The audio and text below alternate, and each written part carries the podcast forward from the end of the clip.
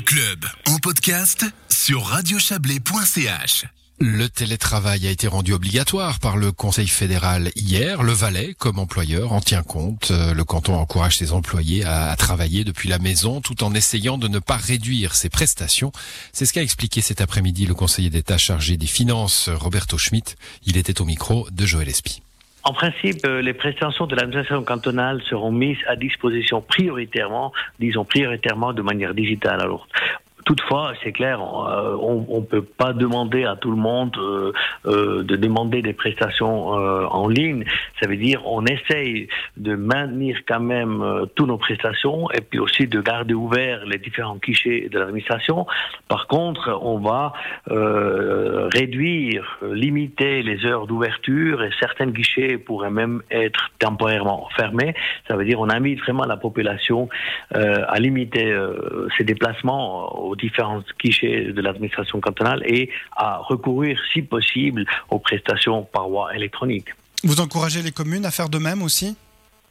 En principe, les communes suivent euh, aussi les recommandations du canton et du Conseil fédéral, et vu que cette fois, c'est quasiment une obligation euh, ordonnée par le Conseil fédéral, je pense aussi les communes sont au moins obligées euh, de se faire des réflexions. Puis je pense, là, en tout cas, les plus, les plus grandes communes qui sont déjà des, des guichets virtuels et des prestations en ligne, ils vont aussi profiter de faire la même chose que le canton.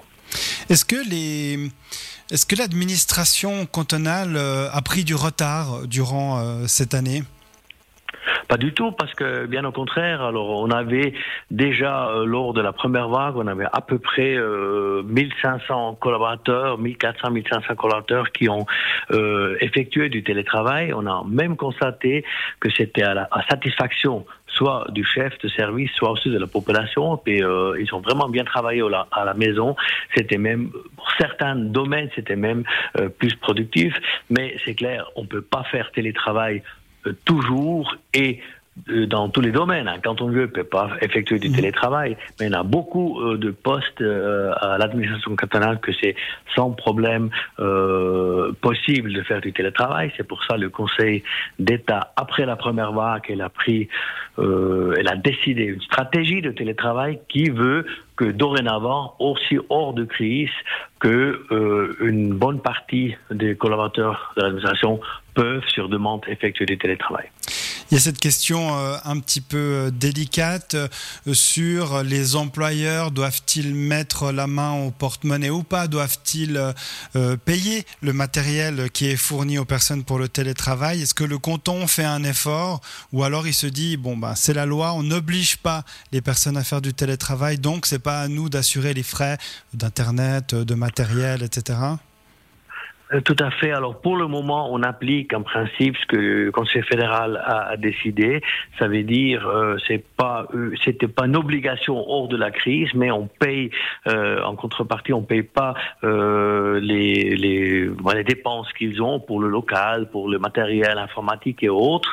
Par contre, on met à disposition des, des PC portables qu'il peut prendre à la maison pour travailler et au besoin même un deuxième écran ou autre. Ça dépend le domaine qu'il travaille un qui fait de la comptabilité, qui font des, euh, avec deux écrans. Enfin, on va lui aussi mettre à disposition. Mais en principe, dans cette crise maintenant, le Conseil fédéral a, décrété euh, que les frais d'électricité, euh, éventuellement hautes dépenses, loyer et autres, on ne doit pas financer. Est-ce que la cyberadministration, c'est vraiment euh, l'avenir? Est-ce que cette année aussi a poussé un petit peu les services de l'État à améliorer les services de cyberadministration pour le canton crois cyberadministration, c'est l'avenir. Euh, on vient euh, de mettre en concours le poste délégué à l'administration numérique qu'on veut faire sur tout le territoire cantonal, ensemble avec la commune. Je crois on n'évite pas, on veut pas éviter, ça c'est l'avenir. On va faciliter euh, dorénavant les, prestations en ligne. C'est beaucoup plus simple pour les administrations, c'est beaucoup plus simple pour les citoyens. On vient de mettre en vigueur aussi pour l'impôt la source tous électriques, de manière électrique, comme on a des déjà fait pour les personnes morales et autres, pour les contributions. On a, euh, euh, on est en train de faire un programme pour e-déménagement. Quand quelqu'un déménage, euh, ça va automatiquement dans tous les services, les changements d'adresse, etc. Je crois que c'est l'avenir. On peut, on veut pas le freiner.